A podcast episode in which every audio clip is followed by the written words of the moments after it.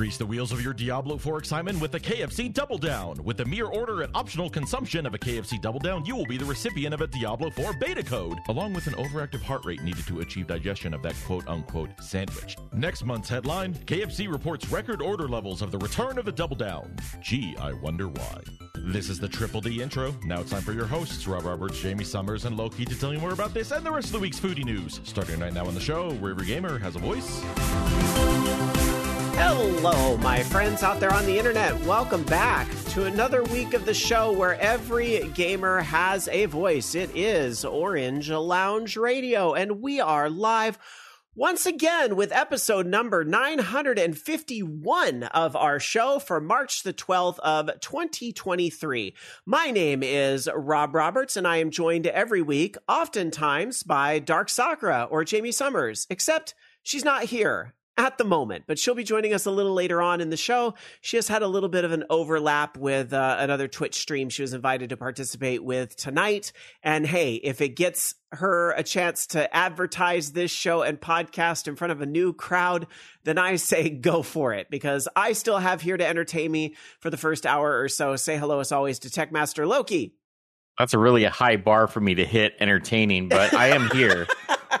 well, if not, I can watch the video game that's playing behind you as we do tape live every Sunday night at twitch.tv slash VOG Network. That's VOG Network for the Voice of Geeks Network. Twitch TV, VOG Network, 9 o'clock Eastern, 6 o'clock Pacific, daylight time now, right after the Bobby Blackwolf show. Hopefully, I forgot to tweet about the time change. I'm hoping everybody remembers. It's not it's not the people in the places that time change it's the people in the places that don't time change that I worry forget. Oh yeah, you know uh, the U.S. You know, well most I think what 48 states do daylight savings time, so most of the U.S.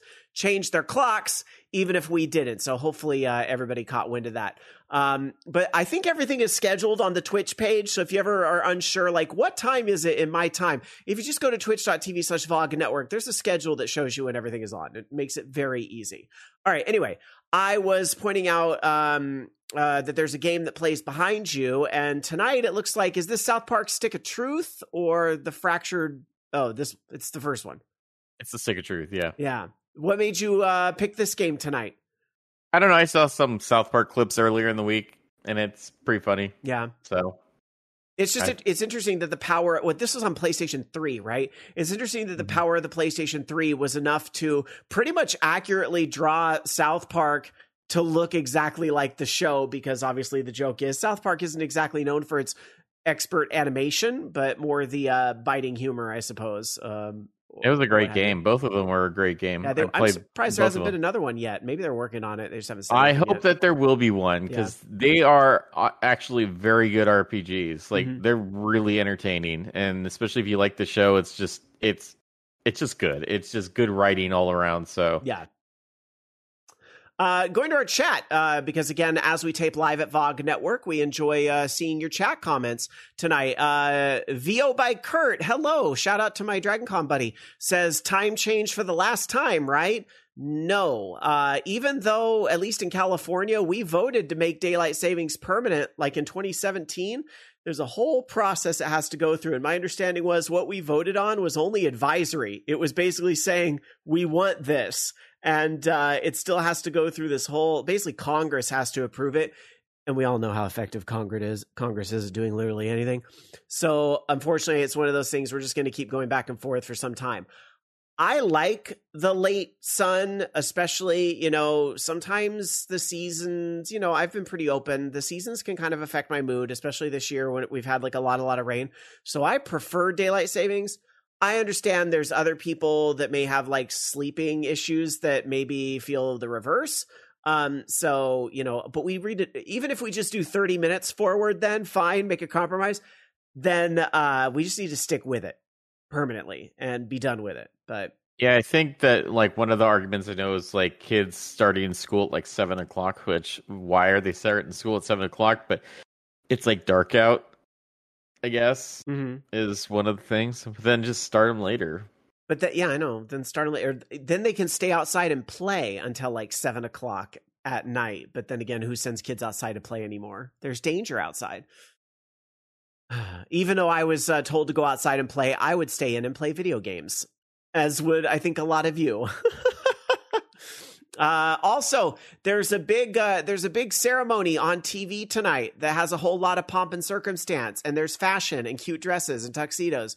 Uh, the only Oscar I want to hear about tonight lives in a trash can. Let me put it that way.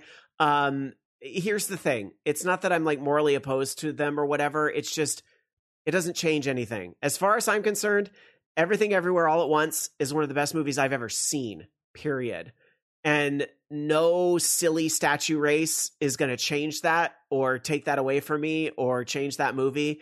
And that's that. Some people i know get really into it but it's just one of those things where then i feel like you know i'm not trying to sound too hippy dippy but it's like we're pitting women against each other. We're pitting works of art against each other. And it's just this whole mess that just feels it just feels silly. Like I get it's Hollywood's night or whatever, but it would be nice if we could maybe just recognize it without all this freaking um it, what ends up being basically political of, of a sort, not necessarily red versus blue, but politics of a different sort behind the scenes. It just kind of takes away from the whole thing, to be honest. Um, Although, to tie it into games, because yes, it does tie into games. And before we get to our kickoff, let me bring this up. Loki, have you heard anything about the streaming awards? Because I was seeing stuff on this on twi- Twitter. Yeah, uh, I I knew uh, that they t- they were a thing. Um, I am very happy to see that. Um, what was it? There was a category called League of Their Own, and that DougDoug won that because I, I really think he's a great streamer, and mm-hmm. so I was, I was happy to see he he's like I don't think I'm going to win this. I don't even know why I got nominated. Like I wasn't. I was purposely not campaigning to be in this, and like, and he not only did he get in, but he also won, which is kind of funny. He's like, I don't know why I'm here and winning, but okay, thanks. What's interesting? I've seen I've seen a lot of people that were kind of talking down about it too, and I was just trying to kind of think of like, well, why? Because I don't, you know, and well, why why am I so poo poo on the Oscars yet I'll follow the game awards? And I think so. Here's here's why it's a little weird, and like, and I don't I don't follow it close enough, but like it is put on by I don't remember what her name is, something princess, but it's Ludwig's girlfriend, and Ludwig is oh, also nominated oh for these God. categories. Somebody get a fucking whiteboard and draw out the relationships. I need a TikTok that I, I didn't oh, even Q, know yeah, that QT was a princess thing. thing. QT I, princess, but like it's not ah. supposed to be like a big deal because it's not like it's it's like it's not like oh because of that Ludwig's gonna win all the categories or something true. like that. All but of course, you know, people all these Hollywood wanna, people like, are fucking each other too. Stuff. Yeah. But like it, it's it's just it's it's unnecessary drama. I don't really follow a lot of streamers, so like the one I do follow, I'm glad he won. I mean, because I think it's it's awesome. Like all of his streams are like I can genuinely say all of it. Well, even when he's not doing anything, it's still genuinely entertaining. And like the the concepts that he puts out in his videos, a lot of it has a, a ton of chat interaction, stuff like that. Is is just really fun. Like if I mm-hmm. see like his a notification that he's streaming, it's like I gotta immediately watch it. Like it's just that good. So I am I'm glad that he did uh, win that category, even though he didn't really care to win or want to win. Um, I think part of the reason why the streaming awards gets a little bit of pushback, and I, I not to say yeah, some people I guess are into it. I was seeing some positive chat on social media as well, but for me, I kind of felt like it the takeaway is it's kind of a fat get fatter sort of thing that a lot of the people that are getting acknowledged at these types of ceremonies it it they don't really need it.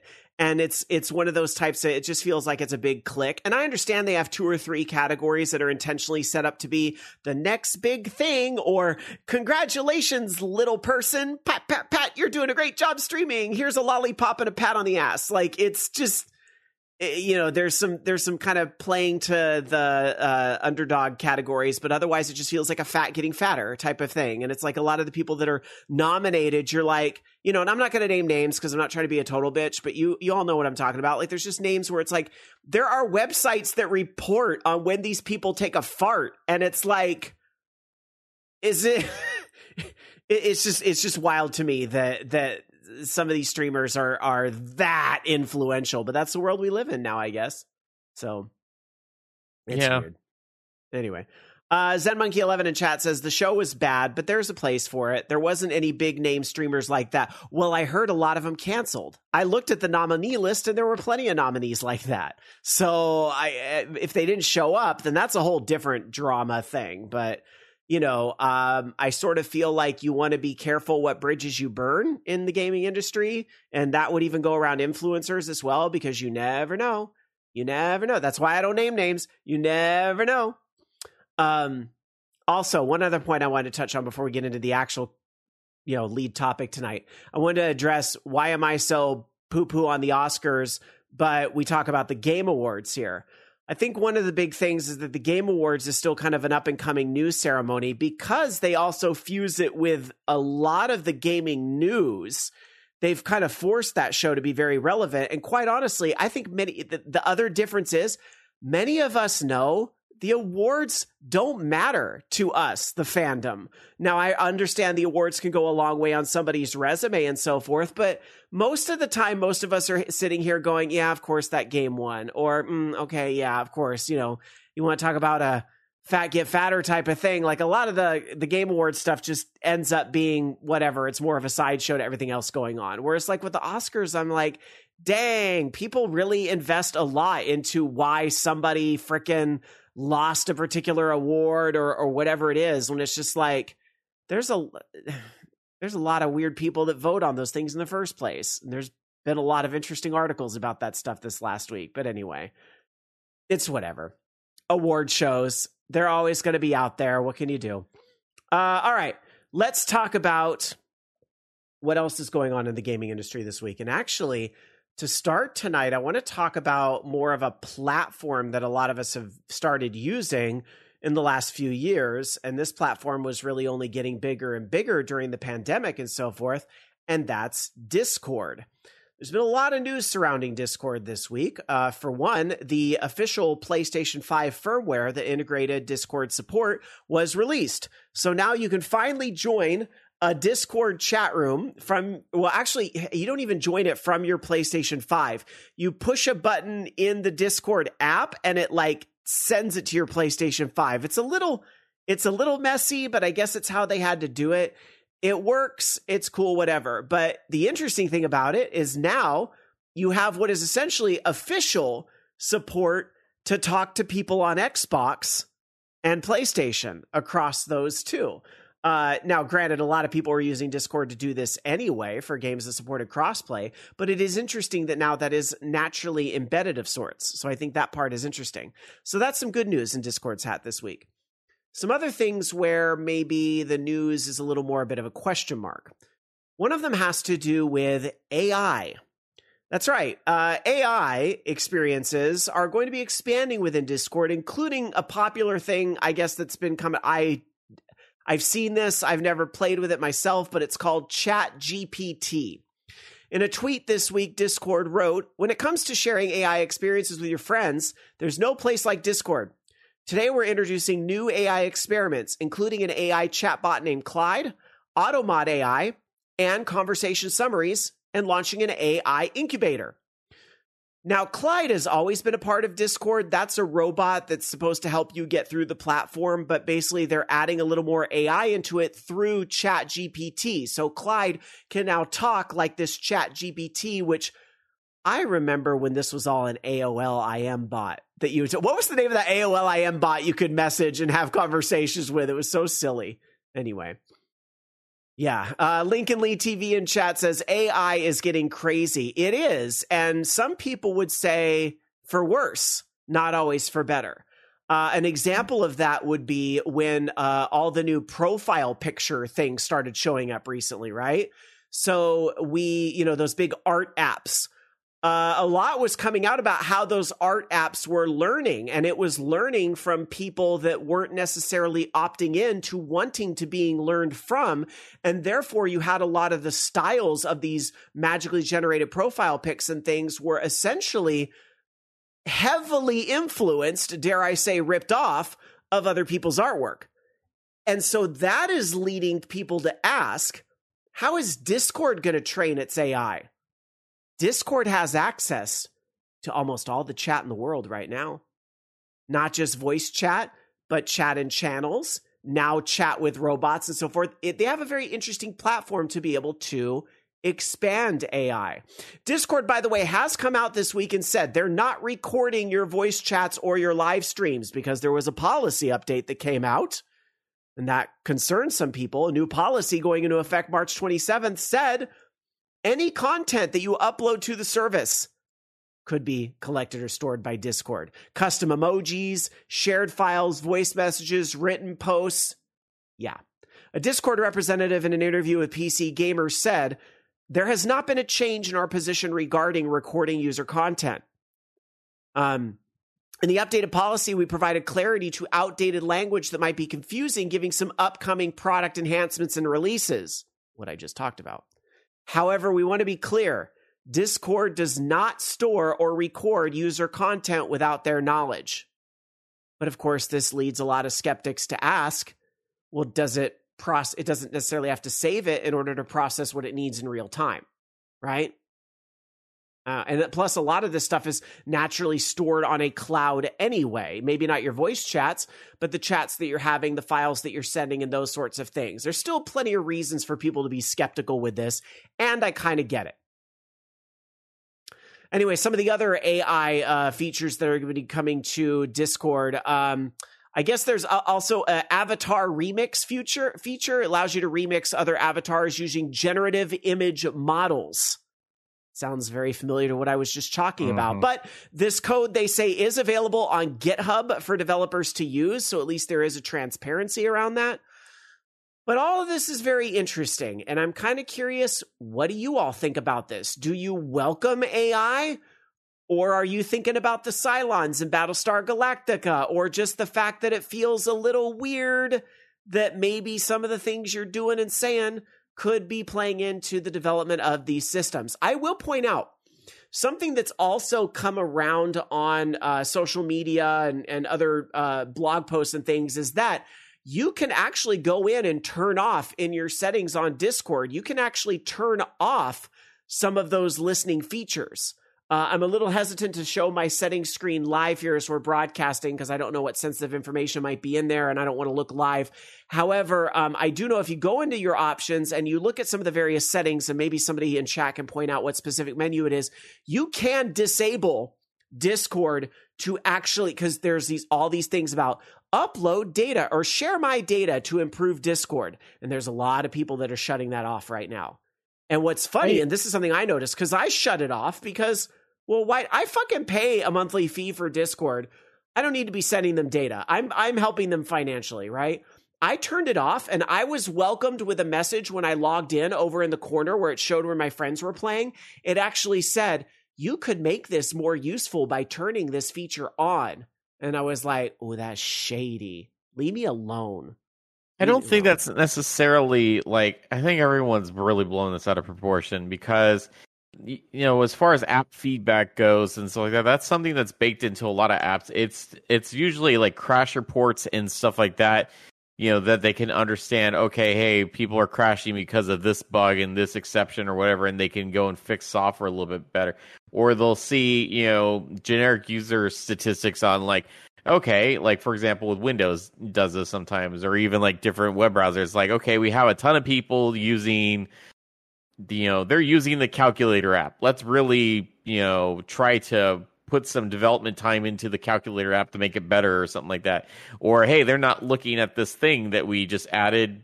Let's figure out why. And that's kind of the user statistics that they're looking at that. They're not i don't think training chat gpt off of discord information because why would you do that when the internet exists? You can literally train it off of the internet and it's a way bigger data set anyways than what they've got. Plus they're just using the api which is i think trained off of all this stuff already.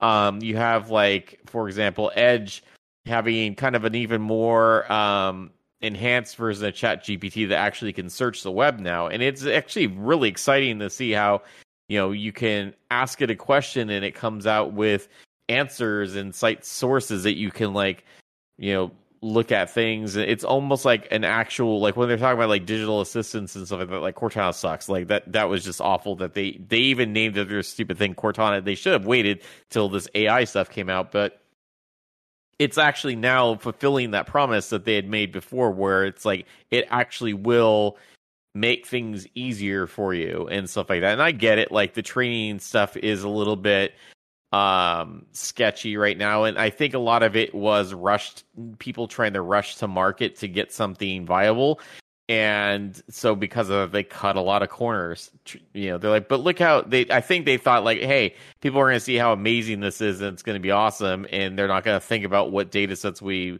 you know we use to try to like make this thing learn.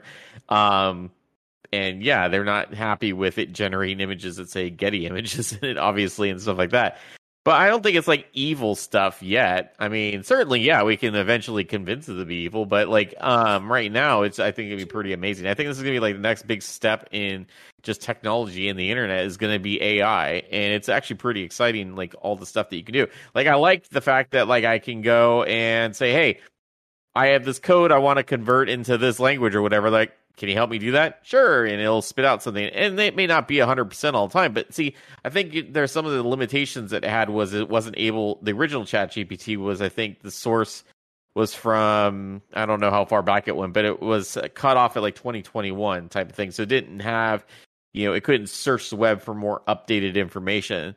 Um, but now that it's able to parse that stuff and like, I think it's going to be really exciting, really interesting to see how they leverage it. Now, like going back to gaming, like does that mean that like we're gonna have AI generating you well, know, I think I think of, the whole stuff. thing. Okay, so when AI fucks up, it really fucks up, and I that's that's why you know, like certain things, well, you know, like I think of like epi- maybe my, I just have Star Trek on the brain or something, or sci-fi, well, but I think of like like you know, uh, accidentally launching the the missiles out of the silo. But I also think okay, yeah, yeah. I think of that Twitch thing, the Seinfeld ripoff that made the the trans. Okay, so the, so really that, insensitive trans. Okay, joke. well, here's the thing. Okay, let's let's let's get right to the bottom of this. Okay, so the whole trans joke thing with that that Chat GPT or that AI thing, they had an AI model that they had used for Seinfeld stuff, and they basically said, okay, they had it where it was staying within the parameters as far as like it's not going to make any insensitive jokes and stuff like that. It's just going to be very vanilla. And then I guess that API that they were using went down for a little bit. So they're like, okay, well, we'll just use this other one right now for in the you know time being until this one comes back up again.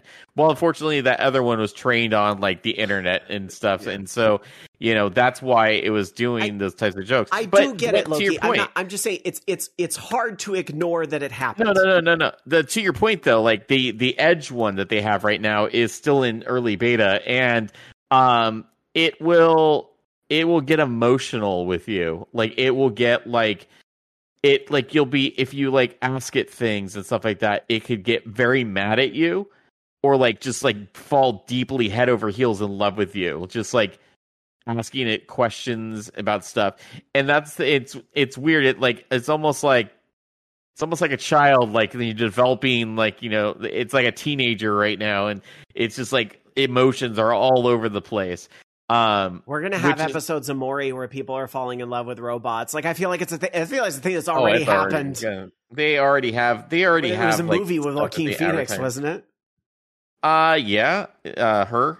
I remember. Yeah, I think. Yeah. So, all right. Let me go to uh, some of the chat. Uh, DJ Rama S says Maury retired, and in welcome AI Maury. Here it goes. Well, nowadays we, are in, we and it turns out you are not the father. like AI well, Maury. you know, it's not even that bad. Like I don't know how to tell. Like I have right now um, a subscription to Eleven Labs, and that's that um, thing that you basically can clone voices with. Oh my god! So like it's it's pretty cool. It's, yeah, it's and pretty cool. Chat is so like Mike Deft is saying deep fake Maury. Does that you mean, can you does, can do that? Loki, does easy. that mean after a thousand episodes of OLR, we can all just retire and allow AI Rob Roberts, AI Loki, and AI Dark Sakura to just keep the show going forever? Like, is that? I mean, I already have my voice cloned, so yeah, I could do that.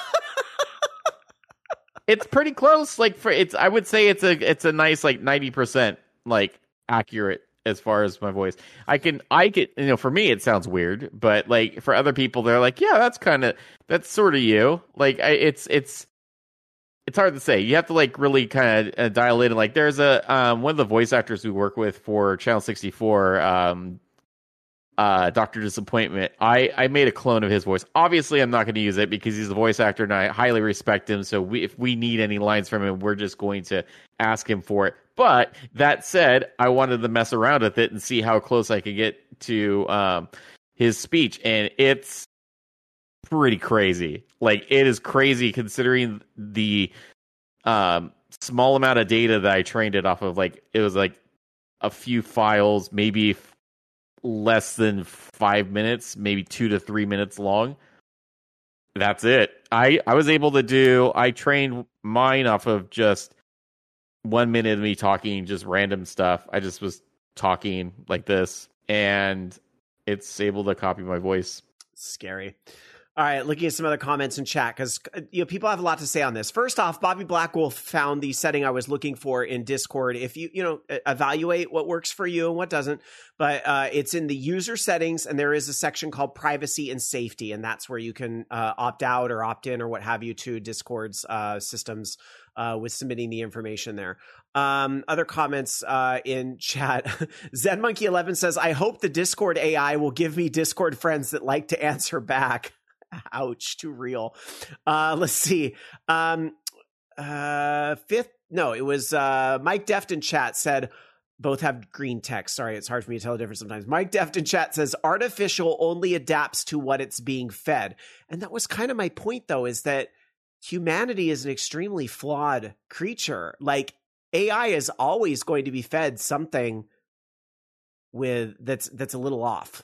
I, that's just my only worry, you know. And again, and although I completely understand what happened with the Seinfeld knockoff and everything, and I, I get I get the explanation of why it happened, it's just the whole like how it happened is still very very like this is a flawed system. I don't know. This is this is interesting.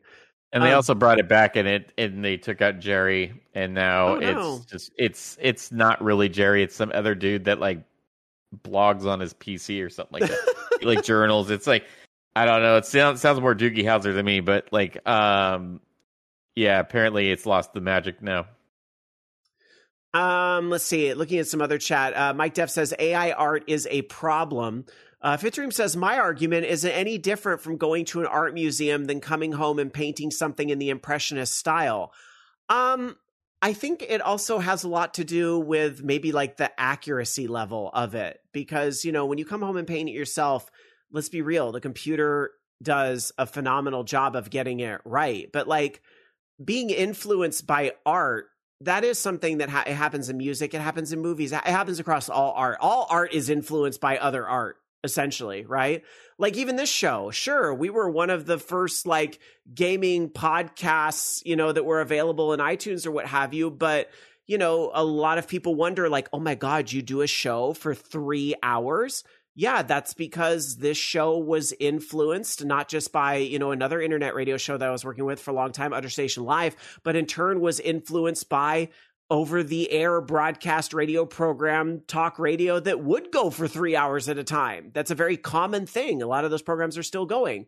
So I, am willing to admit, sure, there's a lot, but I like to think this show is certainly not a copy of anything that was out there at the time. Just, you know, influence, right? Uh, Tiger Claw says, yeah, lots of stuff is derivative to other things. Absolutely. Absolutely. Uh, Mike Deft in chat says John Oliver did a good segment on how AI is flawed, and that's why I said what I said. He does a lot of uh, thought provoking stuff, so it's interesting. Anyway, all right. I th- so this AI discussion, yeah, I, I you know where it is right, and I'm not completely like completely like shut off to the idea of AI, and I think there is going to be some interesting usage of AI, especially as we start to talk more about how do we get to 8K graphics and 120 frame a second video games and all of the art that goes into that. I think the reality is because it's already out there, there's going to be computer assisted art that may, you know, we talk about upresing, some of that's done by hand, but a lot of it's done procedurally. So I think there is going to be AI that starts to help out with art and things like that and it's going to be an inevitable future of this industry it's just it's just going to be interesting to see where the flaws end up being Well, yeah, too. I think also it'll help with the procedural generated stuff because you could train it to be like, okay, here's what's a good procedurally generated, whatever it is, and it'll be able to generate stuff and go, oh, okay, I like that one, I like that one, I like that one, and then, you know, put stuff out there. Yeah. But I, yeah, I think I think the AI talk is going to be here to stay in games. Um, unlike when we talk about NFT and stuff like that, I think there's always going to be to, to efficiencies and, and getting things done faster and bigger, I think we're going to hear more and more about it. And it's going to be very, very, very interesting to see what the future holds for this whole I thing. did want to mention something um, I, that my kids were telling me about. Oh, um, so they were saying that they saw something about um, that Roblox was going to have AI generative games somehow. Not surprised. you tell it to what to create. I, I mean, I figured since a lot of the stuff on there is trash, anyways, like it'll probably be better than half the stuff that's on there already. If they can get their money out of the bank, because did you hear that Roblox is one of the companies affected by that whole bank stuff going on right now? Oh, that sucks for them. Uh-huh, uh-huh. That's that's a whole other. That's another thing to keep your eye on. It doesn't. It's not directly about video games, but there are gaming companies that certainly have holdings in that bank. So it's uh, interesting. Keep an eye on that. Could be could be interesting to see how that plays out. All right, let's talk about not AI, but good old Loki and myself, and eventually Dark Sakura when she uh, arrives after her other stream wraps up, talking about our gaming weeks and the types of video games that we have been playing this week. Loki, how was your gaming week? It was still Minecraft. Um, I was been still been working on the new area for uh, my upcoming episode, and it's taking me way too long to do that. But because I'm a perfectionist and I want everything to look just right, um, but yeah, it's taking me a lot longer than I'd like. But that's probably going to be a problem for the rest of the season, I'm guessing, uh, because of the size of everything and scope. Uh, but yeah, it's coming along, I think. And then. I don't know. I'm just still waiting on uh on the whole uh, Minecraft uh, contest thing, which I I kind of looked at their past winners for different things, and like all they do on their website is they put like here's like the picture of the build that someone did and the person's username. They don't link out to Mm. socials. They don't link out to anything. It's just a name. So Mm. that's like literally going to do nothing. But hey, it'll be cool. Yeah, still, it'll it'll still be neat to just you know even have your name up there. It's I'll be I'll be able to tweet about it. There we go. you'll be able to tweet about it, and then you can now you can add it to your resume as seen on Minecraft.net or whatever their Minecraft.com, whatever the Sure. website is. That yeah, better than nothing. So I you know I'm still rooting for you. You deserve the acknowledgement if nothing else. It's I think it's I think it's in part also the fact that somebody on the official team noticed you. I think is a huge thing too. Yeah, I think it'd be cool. Like We'll I see. always I always used to find it very humbling and flattering when people that were in the gaming industry would email us, sometimes on the record, sometimes off the record, and actually give a little insight as to, you know, again, whether it be on or off the record, give a little insight as to why a certain something something's going on in the gaming industry. By the way, if you work in the industry and you ever want to reach out, like we know how to shut our mouths if you want to say something in confidence, but I'm always curious to hear people uh, in the industry and and their thoughts on some of the things we talk about, especially because I know I've been running my mouth a lot this year with predictions and things like that, and uh, I'd be very curious from those that are in the industry, especially the takes on things like AI and stuff. I'm I'm very curious for those uh, that are out there. All right, uh, my gaming week. I've actually had a pretty active gaming week. Um, Alan, I, I don't think this came up on last week's show. Alan was sick, but he hadn't tested positive for COVID yet, and that did happen, unfortunately. I think Monday morning, so maybe it was Tuesday. So we've just been home all week. I actually never got it. That's the very interesting, weird thing how the world works sometimes. But um, I had it enough times last year. I don't need it again. Uh, and he's doing much better, by the way. We're just basically waiting on the test to be negative, but his symptoms are are fine.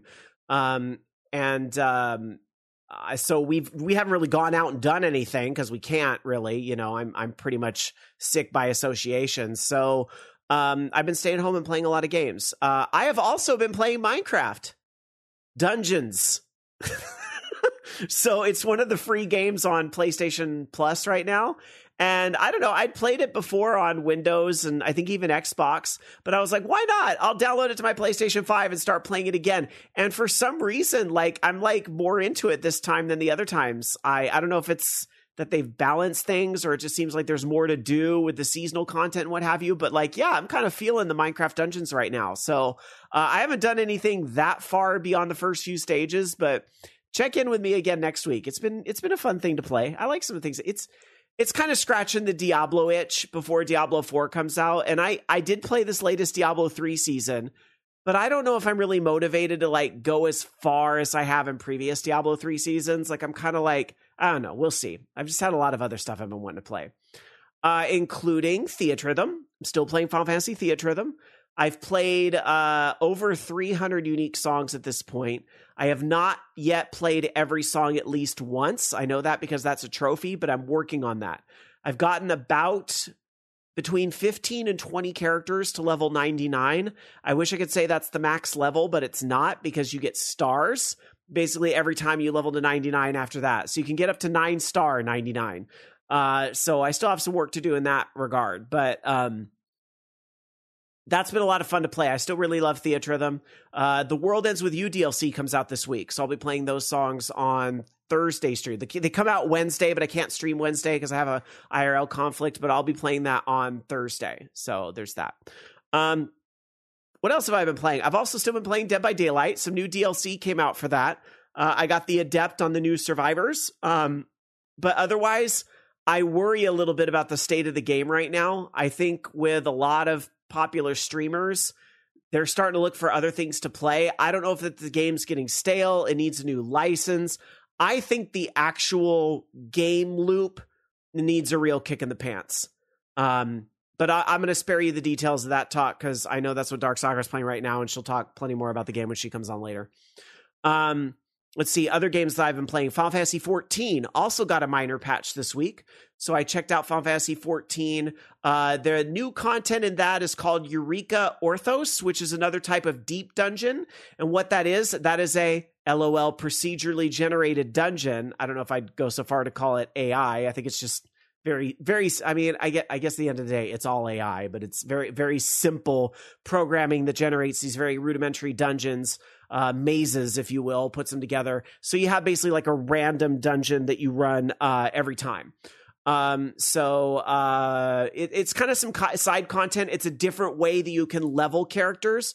Uh, this particular set allows you to go from 81 to 90. And then there's other like cosmetic rewards and there's, you know, uh, prestige if you can clear the whole thing by yourself because it's very difficult to solo. It's notoriously difficult solo content.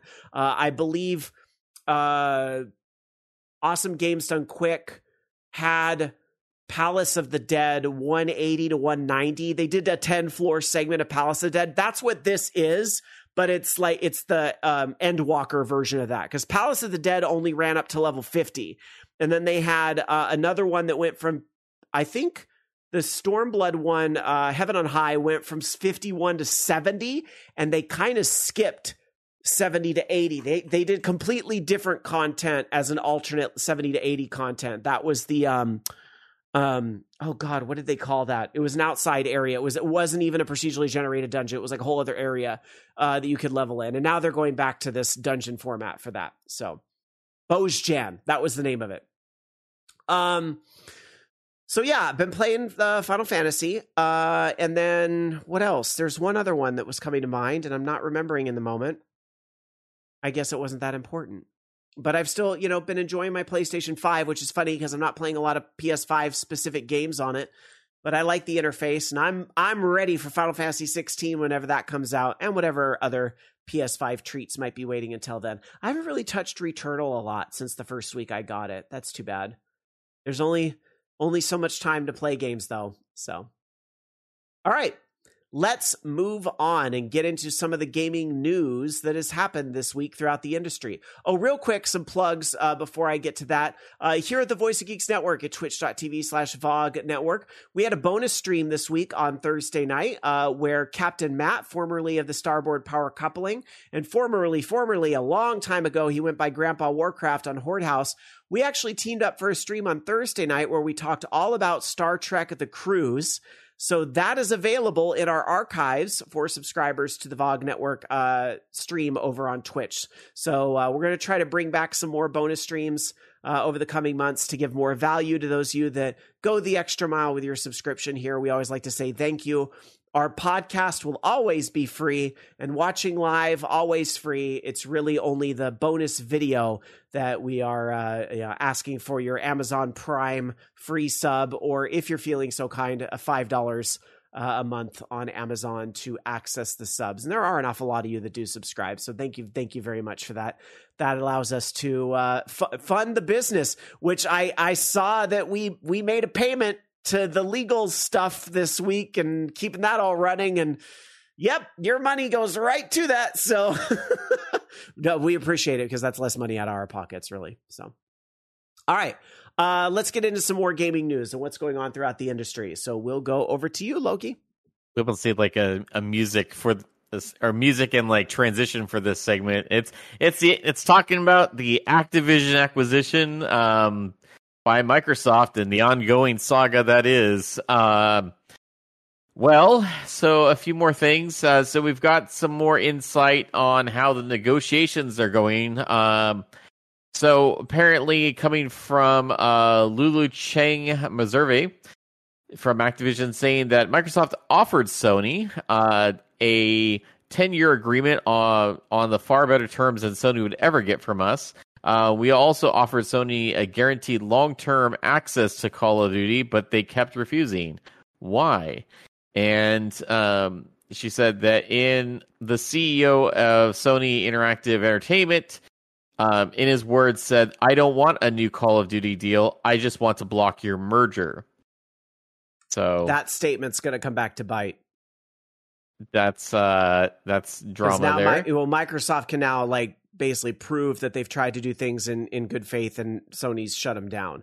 I I think there's definitely a drunk with power thing going on with Sony, but the more I really step back and think about it, the more I really do realize Call of Duty really has been something that's put Sony forward in a lot of, you know, the the E3s of yesteryear and so forth. You know, Sony has been enjoying being number 1 in the race for some time. Well, I don't know if they're always number one against Nintendo, and and maybe in the Xbox 360 era, Microsoft was ahead for a little bit, but Sony inevitably yeah. caught up with PS3, and certainly well, worldwide they did. So I can see where yeah. this threatens them a little bit, but I Sony kind of needs the competition. Well, they're also like kind of uh, I don't know what here here's some of the ridiculous stuff that they're spouting to try to block this merger. So in new documents submitted to the UK's competitive or competition and markets authority, um, Sony laid out hypothetical ways in which Microsoft could circumvent the proposed 10-year deal. Um, in its offering to PlayStation. They said Microsoft might release a PlayStation version of Call of Duty where bugs and errors emerge only on the game's final level or later updates.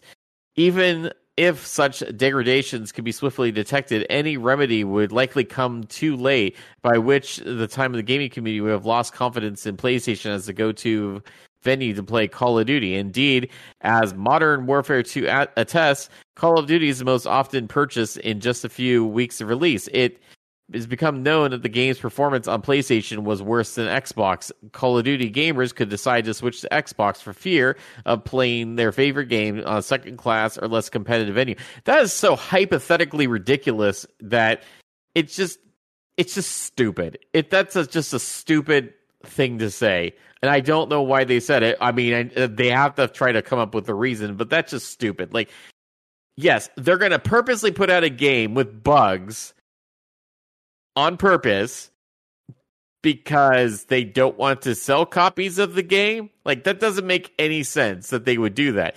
I just I mean, Microsoft did just buy a company not that long ago that's really good about putting out retail releases with bugs still in them. So that's and something. true that that game did run poorly on the PlayStation Three, but uh, I mean, it's just that's just stupid and silly it, to me. Like, I'm sorry, like first off, like you're assuming that gamers are going to be smart, like they're going to just go, "Oh, well, it's the PlayStation. That's why this isn't working." Not like, "Oh, it's Activision putting out like shitty buggy games. Like I just think it's whatever. You know what? It's a strategy that they're trying, but like I think with this kind of nonsense that they're spouting on top of like the other stuff, I don't know I, they're gonna. I do just want to point out I've been playing Minecraft Dungeons this week on my PlayStation, and it is very interesting seeing the Xbox Game Studios logo pop up when you start the game because you know that's a thing, right? So you actually see the Xbox logo, and I'm sure that uh, MLB. Oh no, that was the other way around, right? MLB the Show was the PlayStation logo on an Xbox. So oh yeah, does that does that like have? Did they make a crappy version of the game on the the Xbox One or the Xbox Series S or whatever because to get people to come play it on the PlayStation? No, that's stupid. It's a stupid assessment. Why would they do? Why would you go through the process of making a game? It's like, oh, but hey, you know, we're gonna we're gonna make this version crappy. You know who did that though? You know who who made a crappier version of the game because of a certain company? Uh, Sony did actually because you had locked away Spider Man uh, from the Marvel Avengers game that it couldn't be on other platforms because you decided you're assholes and you want to keep Spider Man to yourself. I was just about to say, I don't see Microsoft releasing a buggy version, but I see them releasing a version where, oh, but the new map and the new DLC comes to Microsoft first for six weeks before it comes to other platforms. Or, and that whole thing, which by the way has been Sony's playbook specifically with Call of Duty for a very long time. And so I Sony is afraid of literally of getting a, t- a taste of their own medicine. I guarantee if if this were to fa- like for some reason if this merger is not allowed to go through and and, and they decide that they're not going to purchase the company anymore, I guarantee that they're going to try to that Sony is going to try to purchase them. I guarantee it. And all of this shit that they're talking about that's going to happen, it'll be the things that they do. Yep. Like it is just yeah, they they know that this is going to be a possibility because this is their playbook right here. It's like I I I don't know. Now, granted, this we are only seeing part of it. A lot of the information has been redacted from Sony in regards to the stuff that's been um, leaked out. So, or not leaked out, uh, released, I guess, to the public from these uh, court filings. And there are, you know, obviously the CMA and other regulatory bodies have more information about this than we do.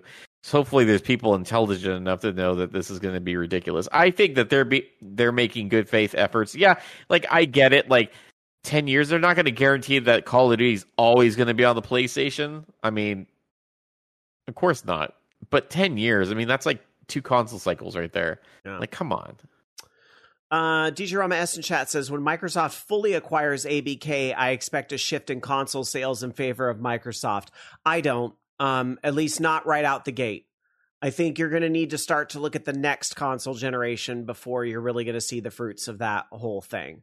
Um, but at this point, I, I, I, and again, especially since they're committing to these deals and they're willing to commit to the Sony deal, which I think they're even if Sony is holding out on, I think they're going to have to eventually uh, kind of g- make sure that, that still happens. Um, I, I feel like it's not going to matter for this, but it might matter in the future.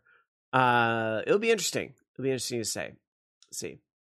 Uh, by the way, I have breaking news. Uh, I was just handed this COVID test by Alan, and it's negative. So Alan is now COVID free. Yay! Hey, it's important to me, okay? Because we've been stuck here all week. all right, let's move on. Uh, let's talk about a recent game remake that got a lot of folks' attention. Thank you for the yays in chat. I appreciate it. Uh, we got a, a Chrono Cross uh, remake that happened not that long ago, which wasn't super well received because it has some frame rate problems and a game that was running on the fucking PlayStation 1 shouldn't be having frame rate problems, but that's, you know, it's gaming. Um, but what's interesting in making the rounds this week is a new YouTube interview with the development team behind Chrono Cross The Radical Dreamers Edition.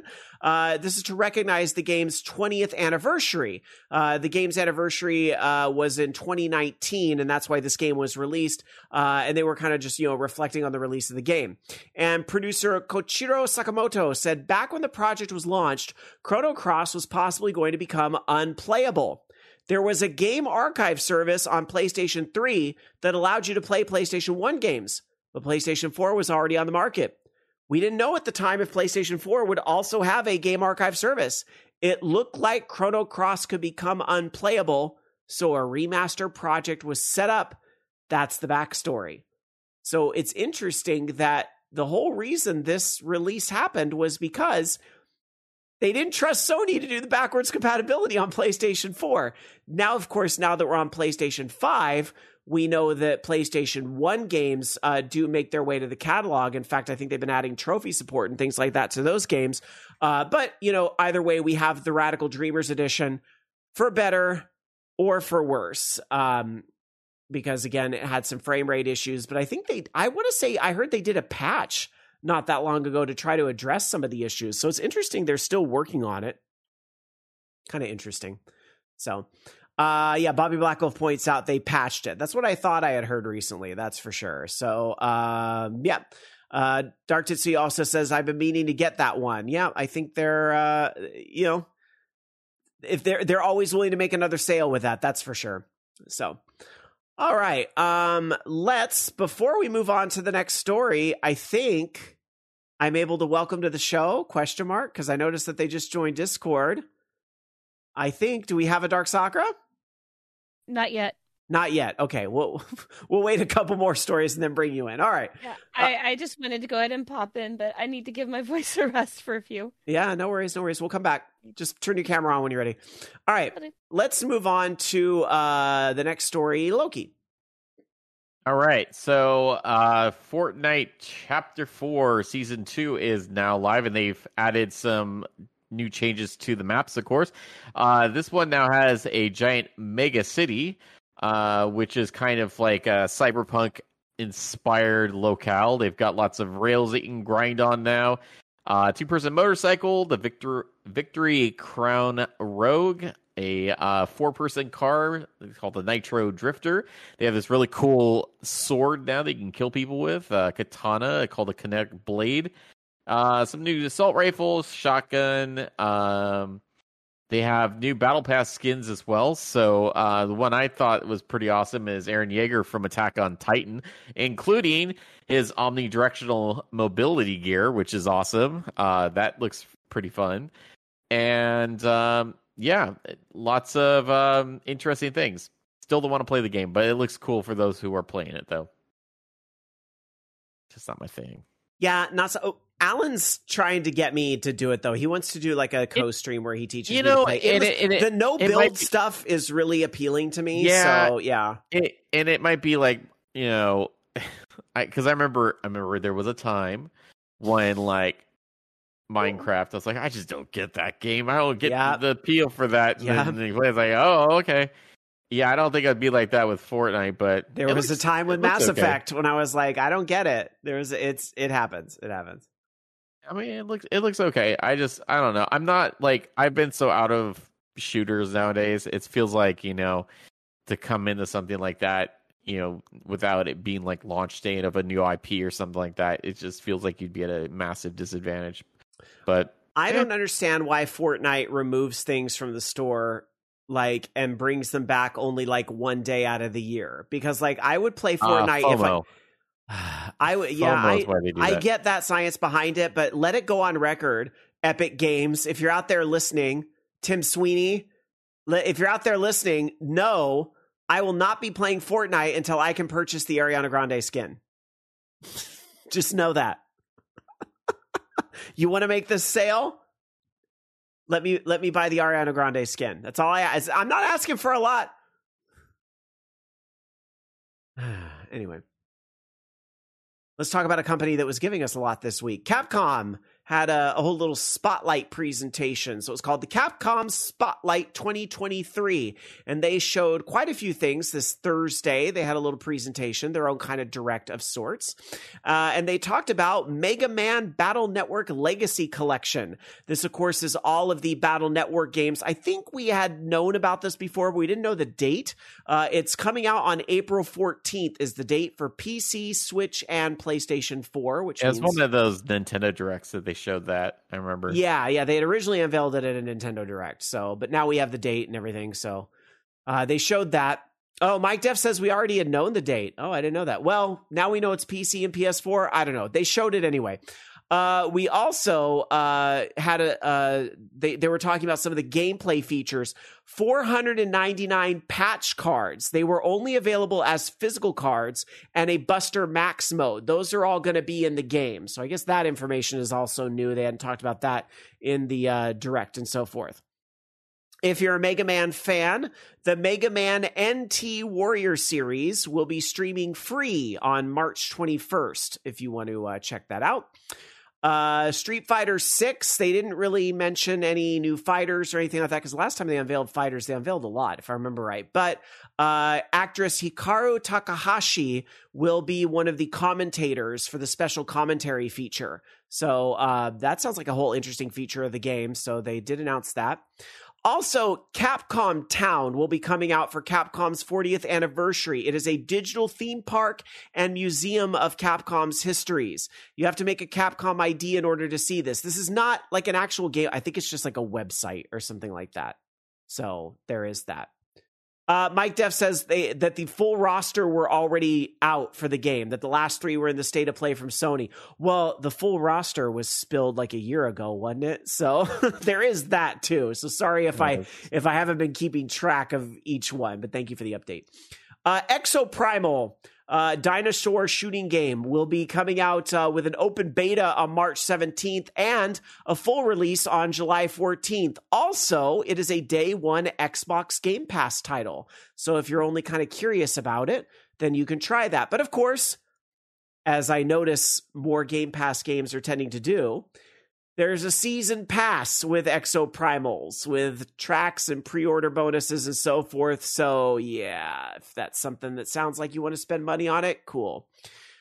Uh, Ghost Trick Phantom Detective is getting a remaster for modern systems, and it will be released on June 30th. Again, it's updated visuals and some gallery features in it as well. Some new arrangements from Yasumasa Kitagawa, the great Ace Attorney composer, and you can swap back and forth with the original music as well. So that's pretty neat.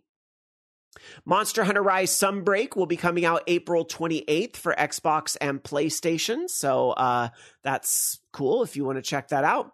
Uh, Resident Evil, Evil, Resident Evil Death Island got a new trailer released. This is a CGI animation, uh, and Jill Valentine is featured in that. And then lastly, a Resident Evil 4 demo was released that day. That was the big news. So Resident Evil 4 demo came out now. It's called the Chainsaw demo, and you can see how uh, the game plays on PlayStation, Xbox Series, and PC. And a lot of people were picking that right up and streaming that and playing that and experiencing all those scares all over again. So that was uh, that was uh, all the stuff that came out with the Capcom uh, spotlight this week not Capcom, but like sort of like tangentially uh, related. Uh, they also released a gameplay, like in-depth gameplay thing for Dead Island 2, and it looks good. It looks really good. You can see where I have concerns, but okay. I hey, if it's good, I'm it, I'm excited. It looks good. Like it, it really does look good. We'll see. All right. All right, let's move on uh, to our next story. Actually, right. before I do that, I see uh, Dark Sakura's got her camera on, so let me officially welcome to the show Dark Sakura and her cat that you can see live here on Twitch, Miss Middles. Hi. And you're you're muted on Discord. Is this your first time? No, I'm just kidding. I know you've had Hi. a long day. Hi, how are you? I'm all right. How are you? Good. How are how are the games that you were uh, playing just a minute ago? The games were pretty good. Um, we had some nice killers and we had some stinky killers, but I had fun playing with everybody, and it was a fun challenge to go into a match with no perks. Hmm. interesting. Um, yeah. So uh, I was going to ask if you wanted to catch us up a little bit on how was your gaming week. I, I mean, I guess we're talking a little bit about your Dead by Daylight stuff, but I don't know if there's other things you want to share too. I got my new controller, Hmm. my Steel Series Nimbus Plus, but for some reason my um my SNES emulator doesn't like it. Oh, So I wasn't able to play Star Ocean, so I've been playing Mar- uh, Marvel's Midnight Suns on stream instead. well, that's okay. And, and my word skates and little Cult of the Lamb and uh, some Beatles pinball because I actually really love it, even though it hates me. And of course, uh, Dead by Daylight. I've been uh, I'm Iri one, and we have a rank reset tomorrow. But I need to start putting love back into my killers, so I might do that tonight. We'll see. What do you think of that? Because the new uh, Killer and Survivors officially came out. So how are you feeling about uh, Kris Jenner? That's that's the joke. But if you don't follow the Dead by Daylight memes, the new Killer looks like Kris Jenner wearing a mask. You know, from Keeping Up with the Kardashians. Kris Jenner with a mask and a big claw that uh, she uses, and, and, and she's kind of a sugar mommy too. So like the Kris Jenner lore is really funny to me. I mean, the the thing about it is that um I don't like her animation because apparently when they animated her skeleton, they didn't pay attention to how people actually walk. Oh and yeah. then when she gets, you know, teared up for bloodlust and gets the speed on, it looks really bizarre with the way that her hips are animated. She- People do she- not walk like that. Yeah, I know. I'm she sorry. she struts her stuff as she walks. Well, and we were we were talking about it when I was playing with um with Tony Lowe and Rokums and Potato King. Um, and they're like, "Oh, she's supposed to be like the sexy serpent type," and I'm like, and they're like, "Oh, hips don't lie." I'm like, "No, her lips are full of lies. They are full of falsehoods because they don't move that way." It just it all lends itself to the rumor that that whole pack was originally supposed to be the predator. like it just it's just, like it's animated like the predator. Uh, oh, and some people are actually saying that no, that uh, wasn't a predator license that got lost. That I don't think they pursued it. Hmm, all Yeah, but no, she. I had we had one match with her, and people are not using using her. I think to her potential. So, of course, I'm gonna have to learn how to play her um, when I have to go for my adepts. But I now have all of my survivor adepts. Um, we did like a palette cleanser game, a palette palette cleanser game after we were done, and I decided to try to adept uh, Renato. Although he's like really loud, like really loud, like Mhm. Leon levels of loud. And um, I got the adept because a very nice trapper took me to to the hatch. Oh, nice. So I now have all of my survivor adepts. I I got the Survivor Adepts for the two new ones as well. But funny enough, my Renato was also uh, it wasn't a hatch, but it was a killer who gave up partway through the game and did the whole nope, I'm looking away. I'm just gonna watch you walk out the door and that whole thing. Like I I got mine from a, a give up killer. So That's what our first match was kind of like. mm. Um, actually, our first match was a farmer who actually came in and said, "This is what I need. Will you help me?" oh, like, at least they're "Yeah, honest. sure." At least they're honest. Yeah. "All right." So, So, fun. Nah. All right. Sorry, she's making noise. Well, good. I'm glad. kind of see her in the back corner of my camera. I'm glad the uh, stream was a success. I hope we were Yeah, able to I plug. OLR to a whole new audience. No, I'm just. I did actually. Good, when good. we introduced ourselves, I said that immediately afterwards would be podcasting, Eh, and I was like, after the palate cleanser match, I have to go. I've got to do OLR, but 21 years, we got to keep going at it. Well, welcome and hello to anyone that might have come in from all that uh, debauchery and fun and merriment. So, all right. Had a lot Uh, of fun. We have uh we have a whole segment for Dark Sakura coming up in just a moment, but before we get there, we have just a couple of other stories. So let's get into this one, which ironically also has to do with classic games a little bit, right, Loki? Yeah, a little bit. So it, this is a little bit of speculation, just um, you know, some you know thoughts. I guess thinking about the new potential Switch hardware, and so uh, there was a video put out by Modern Vintage Gamer, who also is a creator and developer at Nightdive Studios, uh, talking about you know some of the hurdles that they would have to cross um, working with new Switch hardware that would be running on something other than the Tegra X1 chip. Um, basically saying that you know there's going to be some problems with backwards compatibility, which um, you know a lot of folks are assuming that it's going to be backwards compatible with Switch games, this new console, whatever.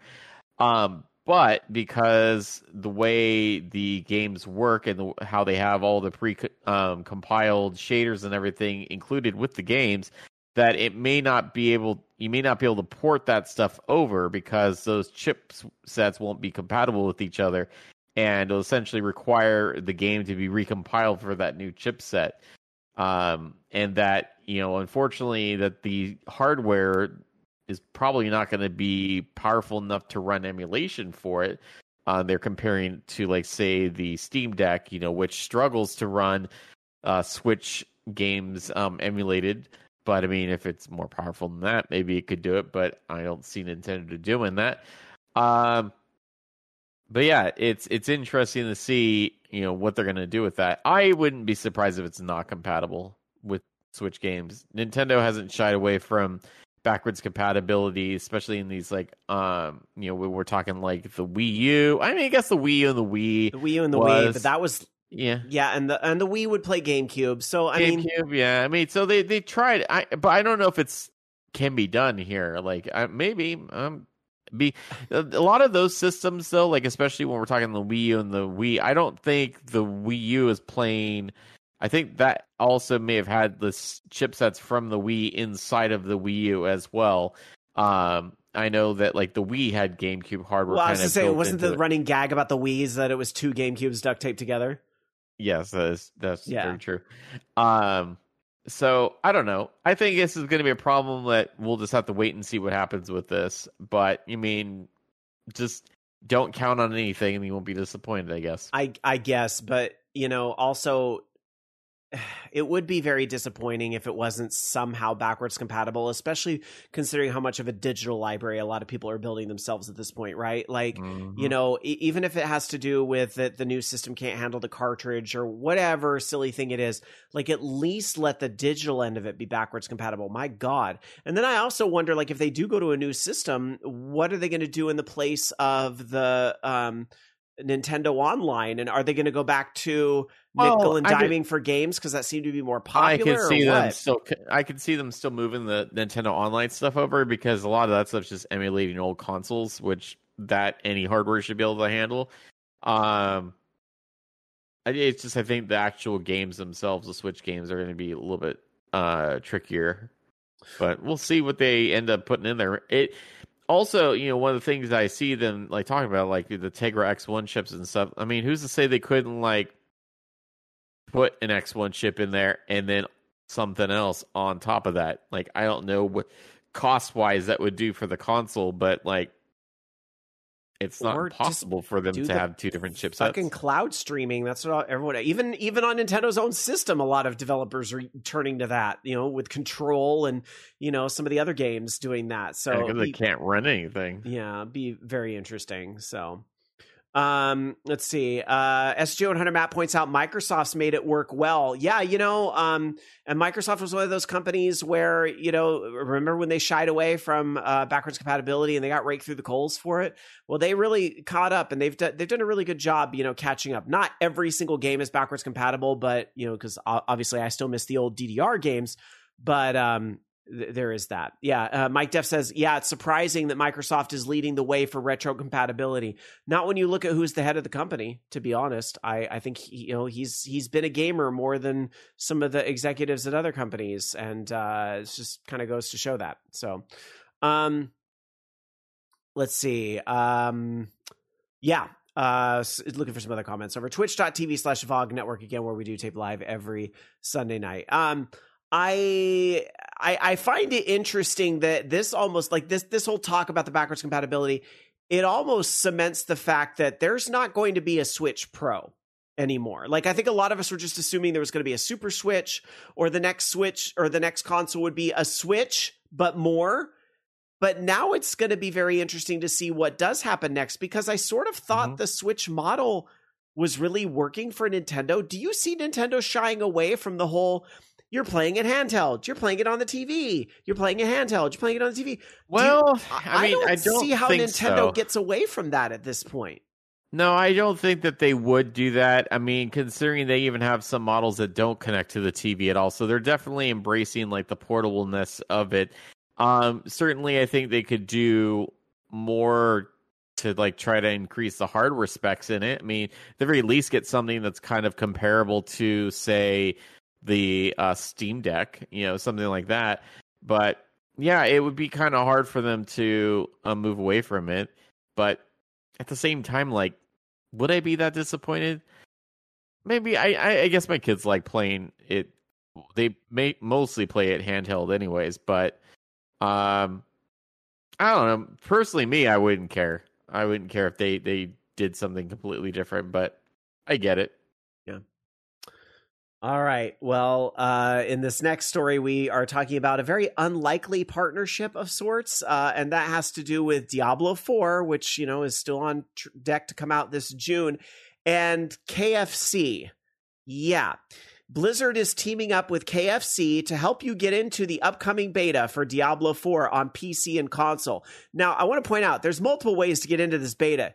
You could just buy the Uber edition for like a $100, which I may have done, and get your way into the beta that way.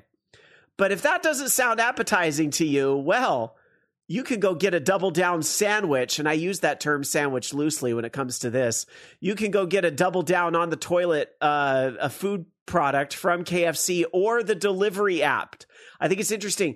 You have to get it from KFC.com or the delivery app. However, you don't have to actually eat it if you don't want to. You just have to pay the money for one. Uh, buying the sandwich will give you a code, and you put that in your BattleNet account, and you will be able to get into the beta, which is next weekend, March 17th through March 20th. Uh, apparently, this is only available in the US, not available in Canada. Uh, because I don't think the double down is available in Canada yet. So, or I'm sure it has something to do with regions and lucky them. Yeah. Yeah. No, it, it, the double down on paper sounded like a good thing. Like I tried it back when they first had it, and it was a disappointment. It, yeah. It's not very good. Like the sauce that they put on it, not very good. I like KFC, but like, nah, it, it's just it's it's all gimmick. It it really is. Uh, Questbuster says Diablo 4 with 11 herbs and spices. It's, you know, the, the partnership with Diablo 4 is because when you eat a double down sandwich, you are going to experience hell flying They out of your have. butthole lightning honestly, speed. honestly, they should have they should have partnered with was it um, Dave's Hot Chicken, which I think has a Diablo heat level. They may maybe call Inferno, but like you should order one of those where it, it literally will burn your ass off. Like if you eat it, um, that would have been like really. Yeah, that would have made more sense than KFC. KFC and the double down, eh, that's stupid. Oh God! All right. Well, uh, for those of you that are going to participate in getting a double down to get yourself a beta key, I salute you. And uh, maybe maybe this will lead to a whole new toilet paper shortage across America. We'll see. All right, let's let's go back to a simpler time when at KFC you got chicken while you enjoyed a classic video game. Let's get to the segment.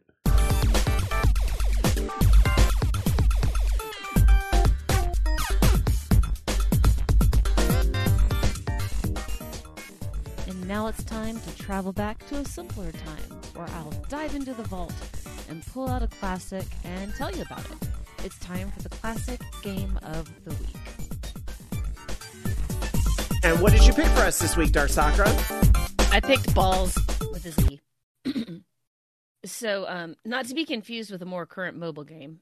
So, it is a 2.5D action fighting game that came out uh, for the Sega Genesis slash Mega Drive and the Super NES and the 3DO. It was developed by a company called PF Magic, published by Accolade, and it came out in 1994. 3DO version is a director's cut that came out in 1995. It has three difficulty levels, and uh, um, you can play 21 matches. And it's unique because the characters are just literally made out of balls. Balls. Um, she said balls. And the game really wasn't super successful, but PF Magic used that technology to make uh, some virtual pet titles like Pets, Dogs, Cats, and Oddballs, all with a Z. Um, it basically was proposed by um, uh, someone named Keith Kirby to use the, the the balls as the characters, and so they implemented the idea to save processing power, and then the fact that no matter where the in-game camera you know you know where the camera would be as they positioned it for the characters that um they would look the same from all angles because balls. Um the mega drive one was supposed to use the edge 16 which is a modem system for multiplayer but that was canceled. Um and of course uh it's uh opening statement for the game uh, on the Mega Drive was to be the champion, you got to have balls. I know, mature. But because the double entendre, Nintendo was like, no, you can't use that. So it was changed to you got to play balls. Um, so as far as your characters went, you had uh, a few interesting ones. Um, the main characters were Boomer, which was a clown, Bruiser, which was a bodybuilder, Crusher, that was a rhinoceros, Divine, a ballerina dancer, and not, you know, the drag queen, uh, Kronk, who's a caveman, Tsunami, who is a sumo, um, Turbo, who is a superhero that's the only one with ranged attacks, Yoko the monkey, and uh, only in the 3DO version, which was the director's cut, you get a character named Zombie. As for the bosses, you have Guggler, which is an ostrich, uh, Bounder, that is a kangaroo, T Rex, W R E C K S, that's a dinosaur, uh, Lamprey, which is a genie, and the the Jester, which is the uh, one that issued the challenge, and he is the ultimate boss. Um, the game got really mediocre reviews. Um, EGM said the fights the fighters are interesting. Their taunts were funny. The whole idea is very innovative, but at the end, it was just really bland. Um, I mean, people thought that that it was, you know, it was a good concept. People liked it, but most of the people are just like, it's just the whole thing together didn't come come together very well. Um, but it was uh praised for its graphics, its design, and some of its sound design. But the moves were way too limited to keep it interesting. Um, it was ranked seventh on the 2011 list of top 10 fighting games we'd like to forget by uh, Game Informer. Ouch. Um, and uh, Next Generation reviewed the 3DO version of the game and gave it a two out of five stars and said, and I'm going to read the quote if you accept its looks, it plays fine, but this is as much yesterday's technology as any sprite based fighter attempting to get away with digitized characters. It's almost too bad, but it's just a game out of time. And that's the game. Balls. All right. Not a game that, you know, we don't always spotlight games that were incredible, but this But was certainly notable. certainly unique. I mean, Yeah. this was very and much a it product of its time. last week. Oh, was it? I think someone mentioned it, so I was like, yeah, I'll do it. Why not? Yeah. No, it's a good pick, but it's it's definitely a product of its era. I do also have some late breaking news or more recently news, Oh, what's that? like as another story, if you don't mind. Sure, go for it. Um, warning to people playing Dead by Daylight right now. There's a series of DDoS attacks where they follow your IP, I heard about this. and in some cases, they're able to cut through VPNs. So I would highly suggest if you're going to play DBD right now, play through a VPN. Make sure it's a really strong one. Um, I'm not too worried myself because I play through um my uh through uh GeForce, which is a virtual environment. But at the same time, I just wanted to go ahead and put that out there. Um, and of course, we don't have any word from behavior yet. no, of course not. It's Sunday. They're not even in the office, so Yep. yeah. But it's just worth mentioning. Yep. All right. Uh, let's rapidly tackle some other news going on in the industry with some rapid fire news. We'll start with Loki. Yeah, so more Nintendo Lego sets coming, and now we're gonna get Lego Donkey Kong. Gonna be coming out this summer uh, as part of the Lego Mario series of sets. Along with that, they also unveiled uh, a brand new Dry Bowser Castle that's coming out August 1st for $110. Uh, this was uh, Lego's Mario Day announcements that they had. Um, it's all too expensive. uh, and apparently, Mario is riding um, Donkey Kong, like uh, Yoshi or something. It's kind of weird. Um, also, for Mario Day, of course, we got a brand new uh, Mario movie direct with the final trailer. It looks cool, lots of Mario Kartness, and we even get Fire Donkey Kong.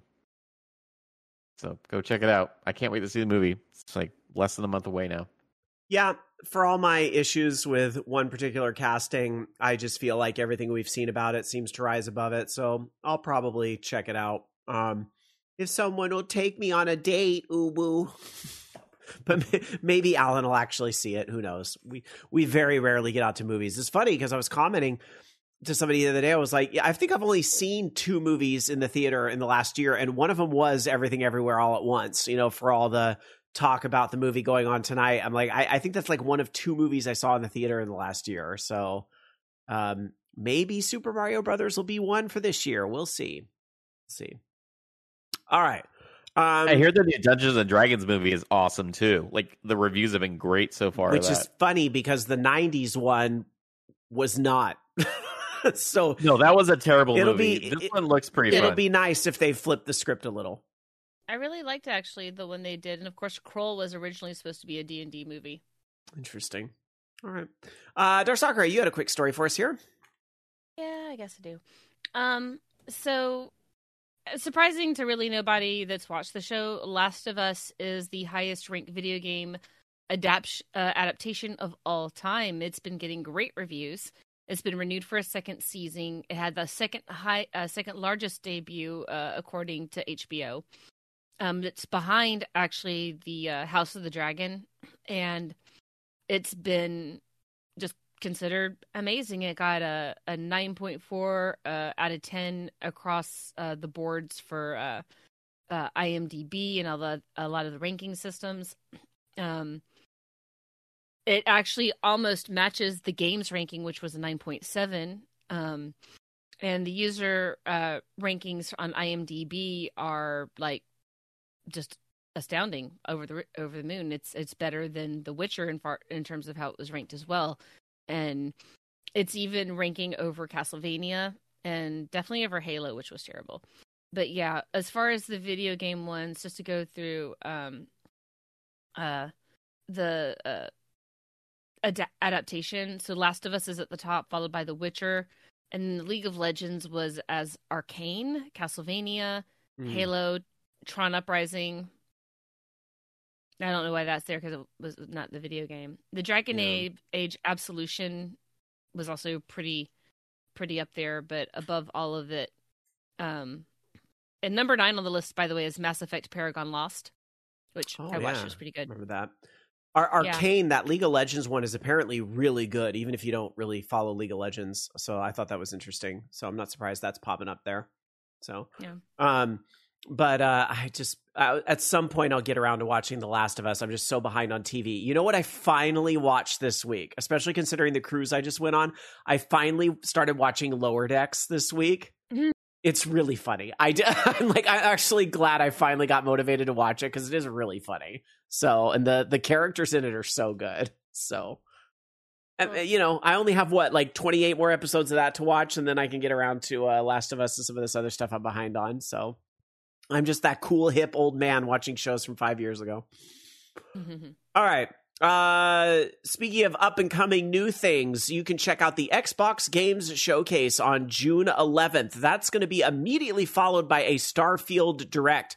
So it's going to be a big day for lots of Xbox games. Of course, that date probably sounding very much like an E3 kind of date. And considering we still don't, by the way, less than three months out until E3, and we don't even have confirmation that it's actually happening. Um, I'll just leave that there. But Microsoft will be doing a game showcase, if you know nothing else, on June 11th, and I imagine not only will we hear about Starfield, but maybe some of the other releases from Microsoft this year. I'm hoping for Fable.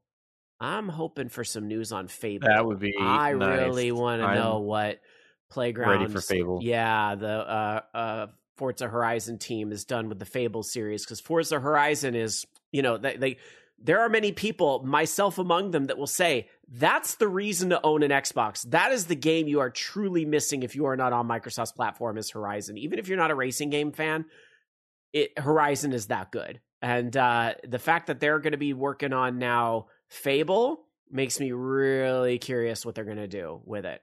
Uh, ZenMonkey11 in chat says it's just going to be a Fable MMO like game. I, I don't I don't maybe I, I am sorry. Don't threaten me with a good time. I, I know it, I, that actually would not be a bad thing. I mean, could it be open world the way that Horizon is open world? That it's a little bit more drop in and drop out? Like, I don't want to just assume because Horizon is done a certain way, Fable's going to be done the same way. I think the developers have the bandwidth to do other stuff with it if they want. So, uh. anyway, I'll be very curious to see what comes out of this, but we'll we'll all find out together on June 11th. Is that a show night? Because I know uh, I'm having a peek ahead. June, yes, June 11th is a show night. Ooh this could be interesting. This could be an interesting summer. All right, we'll see. Uh, let's travel around the world and check out some releases, some things that are going to be coming out a little sooner than Fable on the Xbox. Uh, things this week in the US and beyond, uh, starting in the US, Loki. Uh, we have Hot Wheels Rift Rally on iOS, PlayStation 4, and PlayStation 5. Uh, the Legend of Heroes Trails to Azure on PC, Nintendo Switch, and PlayStation 4. Uh, Valheim coming to Xbox One and Xbox Series. Vernal Edge on PC, Nintendo Switch, PlayStation 4, PlayStation 5, Xbox One, and Xbox Series. Alice Gear Aegis CS, uh, Concentro of the Simultrix, I guess. Simultrix. Uh, that's on Nintendo Switch, PlayStation 4, and PlayStation 5. The Dark Pictures Switchback VR. I thought that was a launch game, but I guess it's kind of a launch. Uh, that is on PlayStation VR 2, uh, Post Void, Nintendo Switch, and PlayStation 4. Uh, Bayonetta Origins, Cereza, and the Lost Demon on Nintendo Switch. Flame Keeper on PC and Nintendo Switch. And uh, last but not least, WWE 2K23 on PC, PlayStation 4, PlayStation 5, Xbox One, and Xbox Series. Uh.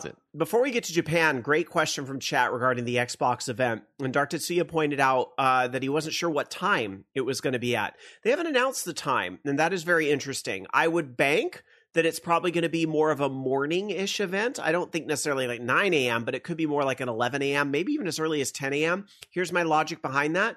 Um, Europe, or you know, uh, not all of Europe, but you know, the the, the main Europe time is going to be five hours ahead of Eastern time, which is eight hours ahead of Pacific time. So something that's at noon for us in California is going to be at 8 p.m. for Europe or prime time. If they are going to feature a game like Fable being developed by a studio in Europe, it makes a lot of sense for them to do that. With the world being the way it's laid out, somebody is always going to have it in the middle of the night. Um, Japan being in the middle of the night for Microsoft makes a lot of sense. Microsoft is doesn't have as much to show Japan. We all know that. So uh, it makes sense that because if they did it in the morning here, it would be something like, God, probably like three in the morning for Japan. But I think Microsoft's probably willing to uh, cut that loss. Whereas if they did it in the at the in the night here, if they did it at a five p.m. or an eight p.m. slot, it's going to be like one or two a.m. for Europe, and I think uh, Microsoft's not going to want to do that. So we'll see what happens, though. Uh, anything could happen, and you know, if maybe they have a big announcement that they want Japan's attention for, uh, anything is possible.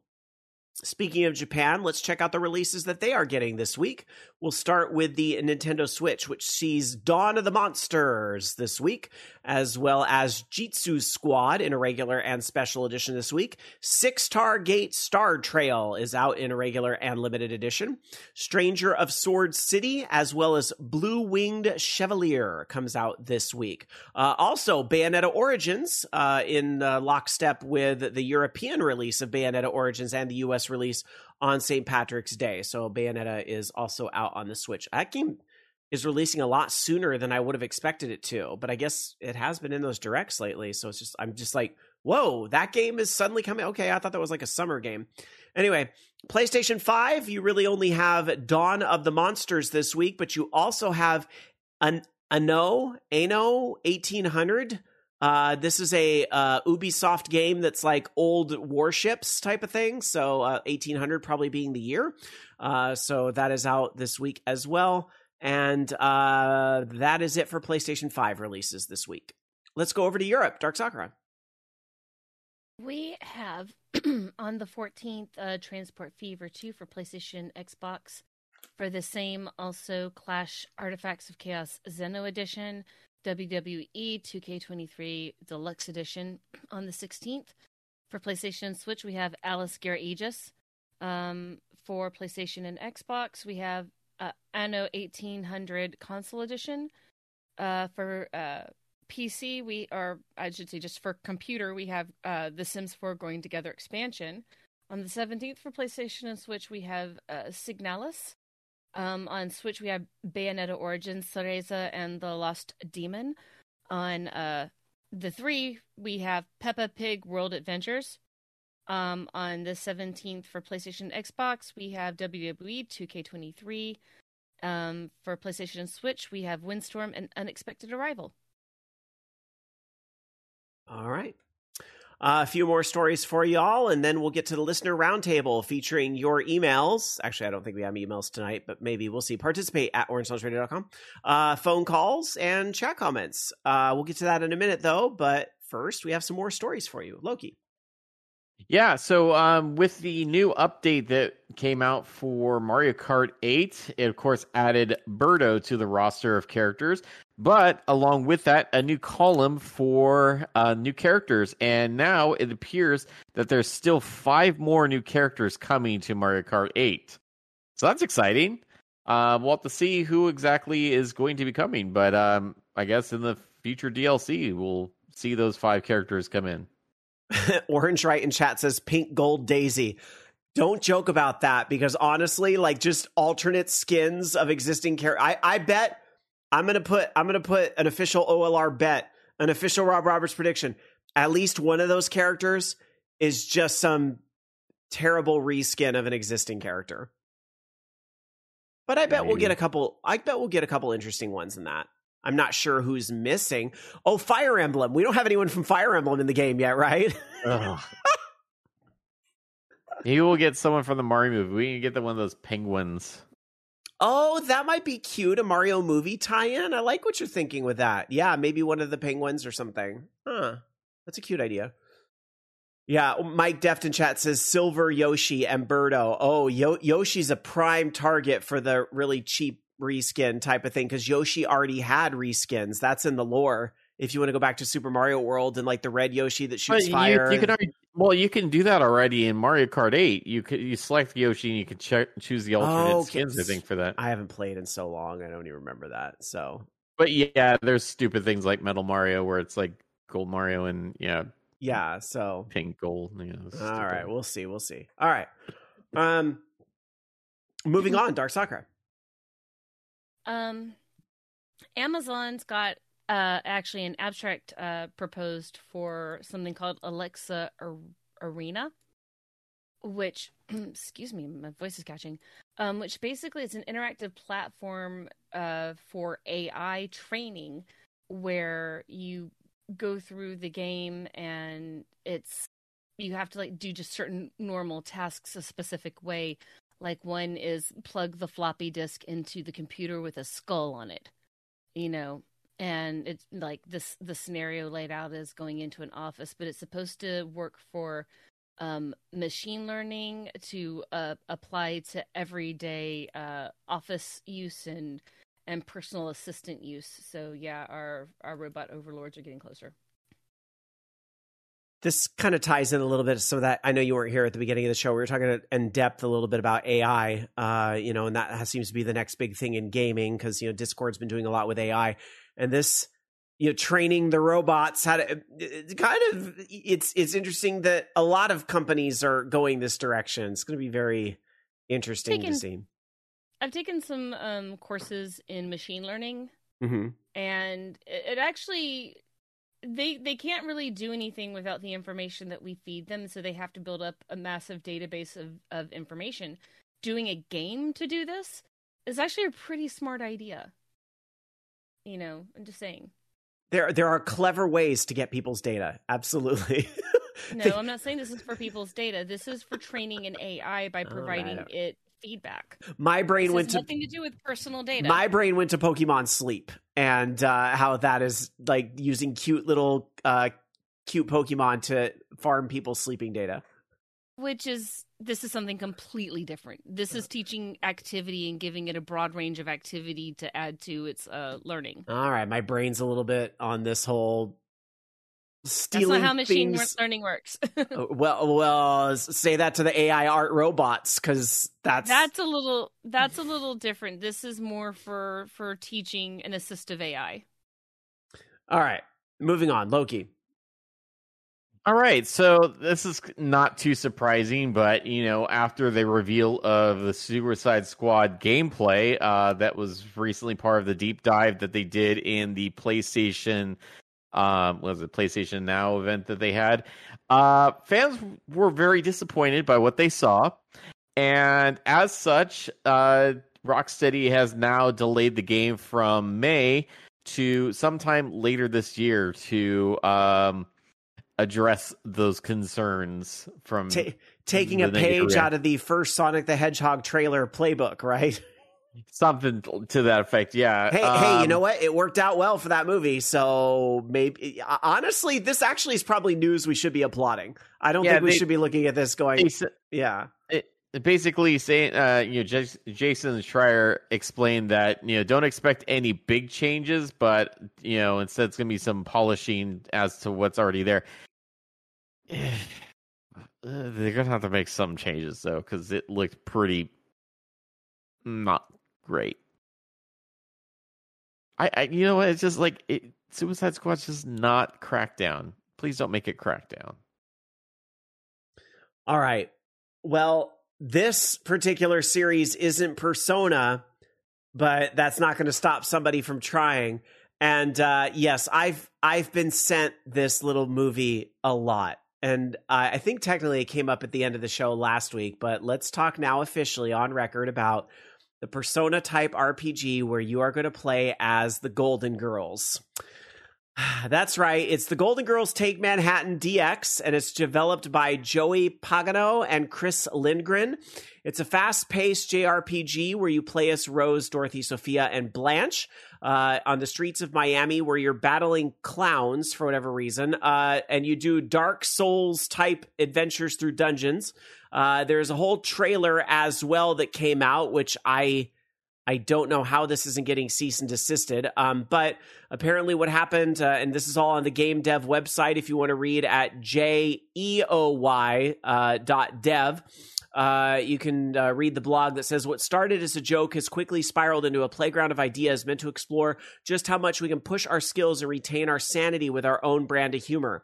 Simply put, this is Persona 5's gameplay replaced with the context of the Golden Girls. There is no reason why we use that coat of paint other than how far can we take this joke.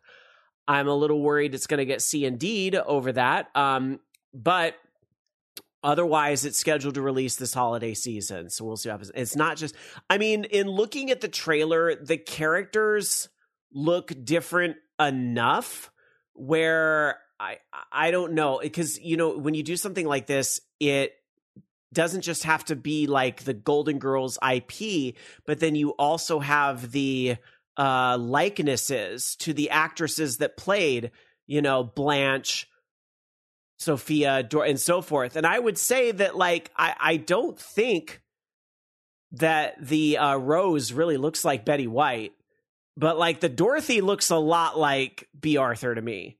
So I I feel like that's a whole other place that this could get uh tied up because what was it? Was it oops not the not the intro playing again. Was it was it the um clue game or something? There's some official license thing out there. I think it's the clue game. Sophia looks nothing like sophia. And i think it's because they probably couldn't get the estate of estelle getty to sign on to it. So uh wh- whether it's a tied up in logistics thing or they really just didn't want to be associated with it or whatever the reason is Anyway, my point is never announce these things this far in advance unless you're ready to drop the game on the internet tomorrow and it's a once on the internet, always on the internet type of situation because I feel like this is going to get cease and desisted and they're going to have to change those characters into For sure. grandma RPG, you know, with nondescript older, you know, which we'll all know what it is, wink, wink, nudge. But Well, I mean, if they give them guns, then that would suffice for one of our Th- dream that games. is, that is. But okay, but okay, but Golden Girls pinball will win. Hey, I'd be into that. That's for sure. Uh some comments in chat. Zen Monkey with some lore. Uh, I think they did a popular Golden Girls episode with a clown. I think Dorothy's husband was dressed like a clown or something. I'm sure they got Stan. In fact, that, that is a, a me- image that's coming to my mind is Stan in a clown outfit because it's a really, you know, funny image when she's talking about her ex. So, anyway, uh, let's see. Fifth Dream says Olden Gals. Yeah, just change the name a little bit.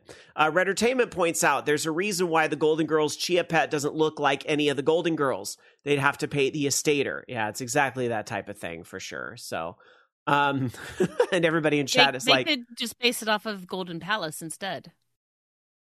that's true. If they can't get the estate of um, Bea Arthur to sign on, they sure could. They'd have to get who was it? Was it Cheech from Cheech and Chong was in that as well? And then Yeah. one other well-known actor today was it Don Cheadle was in that? I want to say Mm. Yes, Don Cheadle was in that. yes, that's it. So, all right, moving. on. Yeah, I would expect you would know these things, Loki, because I know your wife has made you watch them all. I have never watched Golden Palace. really? Actually, no, I take that back. I may have seen it on TV, like when it was actually on, like a long time ago. yeah, I remember it when it was actually on TV. um, because we used to watch like we used to watch Golden Girls at um, I think my grandparents' house, or maybe we watched it at home too. I don't know, but it was Golden like it was is cer- a staple. it was Yeah. definitely something we watched when it was on, like actually airing on TV, and I'm pretty sure that we watched at least I've seen like a the episode of Golden Palace. Well, it was only on I for one that's- season. Golden Palace was essentially Yeah. the eighth season of Golden Girls without Bea Arthur. You know, it was just Yeah. yeah, it's very very different. That's why I didn't do. It was on a different network. It wasn't on NBC. It was on CBS. Um, Well, hmm. Yeah. No, I was just gonna say. Um, uh, with that, I was gonna say Golden Girls was on for so long. It was on for like seven years. That by the time they got to Golden Palace, it was like ninety two. So that's around the time, at least for me, I was like a freshman, sophomore in high school by the time you know that happened. So I wasn't that young when that came out. So that was our staple in designing women. oh, and that Yeah, was the night that the lights went out. Well before it was a drag race monologue lip sync, but if they were going to pick any monologue to be a lip sync on that television program, that is the one to do. So I will give them that. Now, now I just now I can't even see like oh, what was her name? It wasn't Delta Burke. It was um. Oh my God, the other star of that show. I can't remember her name. Dixie Lady? Carter. Dixie Carter. Yeah. Yeah. Um, I, I now I see Monét X Change doing it in my mind. I don't even see Dixie Carter doing it anymore. All right. I mean, I will though say when when someone says the the night the lights went out of Georgia, I think of Vicki Lawrence. But Yes, there is that too. Even- I know that because that was the staple in my household was Mama's family, and my mother loved, Yeah. loved, Yeah. loved But just- Carol Burnett and everything associated with it. but Vicki Lawrence's rendition of that song is just like gives me chills. Oh yeah. Oh yeah. All right. Uh let's move on. That was it. That was it for the last story. I can't believe I put that story last. Yes, I can. All right. Uh no, I will I I'm not like it's just it's funny like how many times that was sent to me. But I I don't like I get to the point where I appreciate that those sorts of things make people think of me. I I, I do appreciate it. All right, uh, let's get to the listener roundtable. If you would like to uh, email us, participate at orangeloungeradio.com, or you'd like to call us by joining our green room over on Discord, vognetwork.com slash Discord, if you'd like to join our Discord server, or we can just reminisce about 80s TV shows like y'all are doing in chat. But seriously, anything you want to bring up uh, as well, we can talk about here. Uh, I just want to confirm. I don't think we have emails tonight. Just confirming that. No, Okay, so I thought we had we had junk. We had. Oh, yay, junk, my favorite. Maybe it's time to change the address again. I don't know. No, Um, no, we don't get that much junk. no, it was it was bad when we changed it the first time. It was bad, but um, it's not so bad anymore. Mm. Uh, let's see. Uh, Mishkin says, uh, you know, I never knew Vicki Lawrence was the one who originally sang that song. I feel dumb now thinking it was Reba. I thought there was someone before Vicki, even. Or I thought Uh, it was a old, old check. song. Yeah, it's supposed to be an older song. Yeah. I think Vicky just had like a a very successful version of it. All right, so the it was a Southern Gothic murder ballad written in 1972. Um, by Bobby Russell and recorded by his then wife, Vicki Lawrence. Hers is the original. Really? I thought there was a version before her. Okay. Hmm. How about that? All right. And then it was covered by Reba McEntire in 1991. Right. Yep. Whenever I think of Reba, I'm only going to think of Fancy. That is the definitive Reba song for me. Here's your one chance, fancy. I used to have a hat. I miss my hat that I got in Vegas. So, you know, Reba played the Vegas show that was at the Celine amphitheater that Adele's in now, right? Reba had a show there for a little bit. And when I was in Vegas, we didn't get to see the show, sadly, but there's always the souvenir shop. So I bought a hat. It was a cool little black hat. You might remember this. It said fancy on the hat. And I loved that hat. Unfortunately, it got the the fancy lettering started to tear off. It was no good anymore. So it was cheaply made hat. So Ah, I know Hmm. who did the other version. huh. Tanya Tucker did one with alternate lyrics. Ah, maybe I was thinking of Tanya Tucker. Okay. Yeah. Hmm. Anyway, All right. and there's your country music history Thank of you. the day. Thank you. Yeehaw. SJ 100 Matt says we need a TV 80 90 sitcom special episode. We still need Orange Lounge Foodio. We got to make Yes, that we happen. do. We've been talking about that for a while. I guess I need to lock down a date with my co-hosts here now that I'm back from the cruise and all that stuff. So we'll make that happen. Yeah. All right. What what other um special shows would you like to see here at Vog Network? Because uh, the the special cast on the cruise was fun. I'll bring Grandpa back for something else. He was surprisingly well behaved compared to his days on Horde House. I think he I think he got the memo that some things have changed. Has he's mellowed some. No, I wouldn't say mellowed, but he's he is he's adjusted his digs on me. He was, he still gave me hell, but he he adjusted them appropriately, so it's good. By the, by the way, Ronchan, I can do an 80s style music. Just wait. We have an anniversary show coming up in June. Maybe we'll we'll play around with some of that, huh? All right. Hmm. Anyway, all right. Well, not a lot of other activity coming in, so you know what? I think I think even though it's a little shorter tonight, I think we've hit the end of the show. This is what it is. I know. I just got here. I know. There's stuff on TV that has people's attention too. I don't know if you heard about that whole thing going on tonight. What? So, What's um, going on? the Oscars are tonight. Oh shit! I I don't pay attention to that I, shit. well, I know we we well we've been doing this for over 20 years, so we kind of. But you know, I it's I more important. I notice the nights that big things are on TV. I, I, it's also, to be fair, it's also the Last of Us finale, which I don't know who counter programmed that on the Oscars, but uh, maybe because they have a lot of on demand watchers for that. So there's that. All right. Looking for voice talent. Let's go around and get everybody's final thought for the night. Uh, first off, I'm going to say thank you so much for listening to Orange Lounge Radio. Thank you for tuning in. Uh, we are the show where every gamer has a voice, but to get more voices out there, we need them. So tell a friend or two about the show. Help us spread the word. A nice five star review on a site like iTunes goes an awful long way, and we appreciate all of that as well. Wherever it is you listen to the show, Spotify, uh, help us spread the word. We appreciate it. Um, with that, we'll get to final thoughts. Dark Sakura, sorry you missed most of the show, but I hope you had fun uh, with the stream. I did. And it was it was nice to finally get to participate in that, but I'm I'm going to be hopping back into the fog immediately. I was like, after. you're still going tonight, so yeah. Yeah, I am. I ha- hey, you got to have consistency, right? Yep, it's important. and I want and rank reset is tomorrow, so I want to do as much bullshit gaming while I'm Iri one as I can. Sounds good. All right, All right. Well, have a great stream tonight. later, Taters, and remember, bullshit shenanigans. It's a thing. okay. Later. Uh, Loki, your final thought for tonight. Um, my final thought is that it's nice to see everything everywhere all at once sweeping the Oscars. Did it win? Did it win the big one, or do we not know? Not yet, but it's won like four or five categories already. Mhm. Um, it- what was it? Uh, best supporting actress, best supporting actor, uh, best screenplay, and there's something else. I missed it. Uh, let's see. My final thought for tonight. Um, I guess I'll plug my own streaming. Next week, I'm going to stream on Tuesday and Thursday. Tuesday, I'm hoping to finish No Man's Sky Expedition 9. I don't know if I can actually do it all in one night. So we'll try our best to get it done on Tuesday. If not, maybe I'll have to do a bonus stream. I was going to do a bonus stream over the weekend, but if the Diablo 4 beta is this weekend, then no.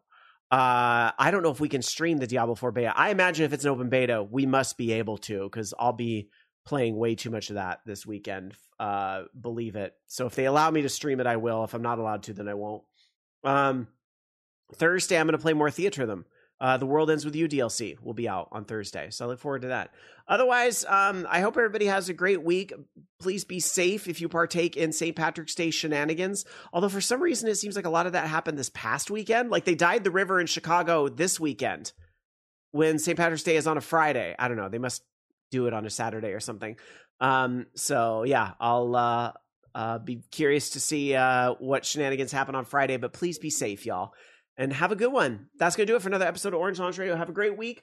We will see you next time and uh, be safe, everyone. Have a wonderful night. Bye. You've been listening to Orange Lounge Radio. Orange Lounge Radio is a production of OLR Studios. To join us for our live show, tune in to VogNetwork.com Sunday nights at 6 p.m. Pacific, 9 p.m. Eastern. The views and opinions expressed in this program do not necessarily reflect those of the staff of Orange Lounge Radio nor Vog Network, but you know they were all still true.